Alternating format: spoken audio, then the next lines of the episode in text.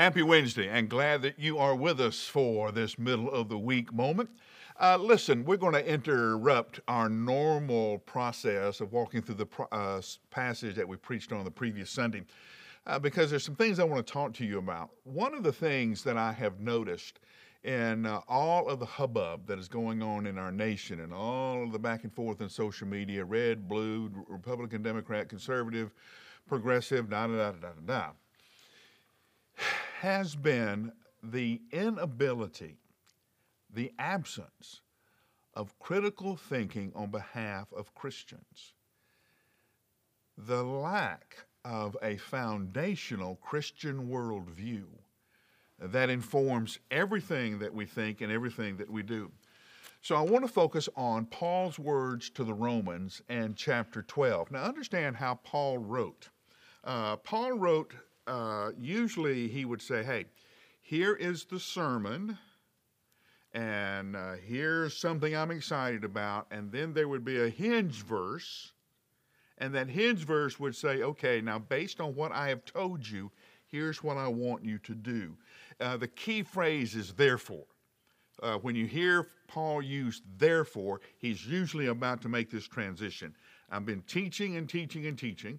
Now, therefore, Here's what I want you to do with it. So, the first 11 chapters of the book of Romans is the salvation history of God. Remember, Paul is wanting to go to the church in Rome.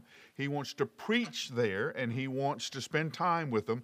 And then he's hoping that church will support his missionary work into southern Europe. So, the church doesn't know Paul, so Paul is introducing himself. And of course, he's introducing the gospel he preaches. Now, for 11 chapters, he takes us through the entire arc of the salvation history of God. Chapter 12, here's what he writes Therefore, brothers and sisters, in view of God's mercies, I urge you to present your bodies as a living sacrifice, holy and pleasing to God, for this is your true worship. Now, listen. Do not be conformed to this age, but be transformed by the renewing of your mind, so that you may discern what is good and pleasing and the perfect will of God. Do not be conformed to this world, but be transformed by the renewing of your mind, so that you will be able to discern what is good, what is pleasant, and what is the perfect will of God. Now, Paul kind of fakes us out here because you're thinking after he says present your bodies as a living sacrifice that he's going to say be renewed in your soul in your spirit. That would make sense but paul doesn't. He says your transformation starts in your mind.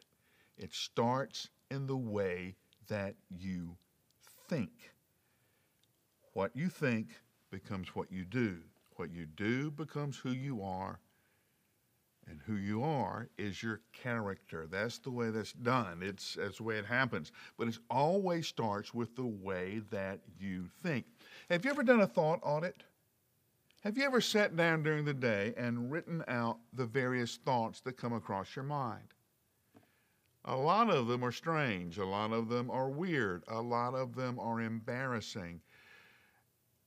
Paul says that's where you start. You start by getting control of what you think. Now I know you're saying I can't control what thoughts I have.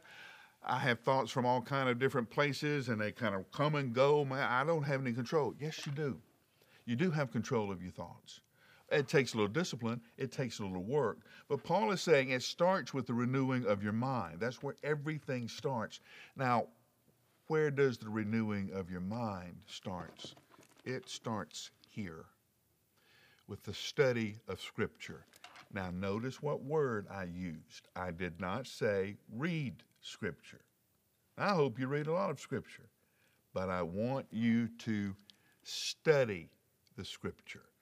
I want you to know the flow of the book. I want you to understand how many times Paul uses this particular word, in what context does he use this word, and how does the understanding of all of those other contexts help you understand this particular context? And you're thinking, wow, Mike, that would take a lot of time. Yes, it does. It takes a lot of time to study God's Word to the point that His thoughts become your thoughts. It takes a slow reading of Scripture. It takes a prayerful reading of Scripture for God to begin to shape in our minds the way that He thinks. It's the Christian worldview. That way, as you begin to know Him more in these pages, you'll be able to recognize His work around you. You'll say, ah, this is of God. Or you'll say, hmm, this is not of God. Why? Because it doesn't sound like anything I've ever read about God in the scriptures.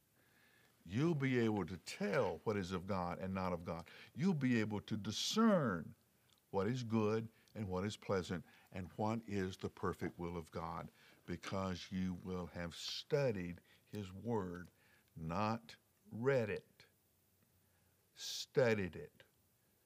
Take the passage apart, put it back together, understand the words, understand the thought that flows from the first of it to the verse, and how that thought then flows to the verse under it.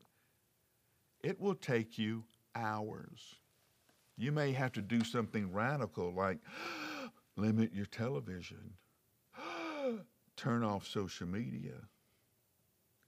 You may become an expert in God and not the latest fad.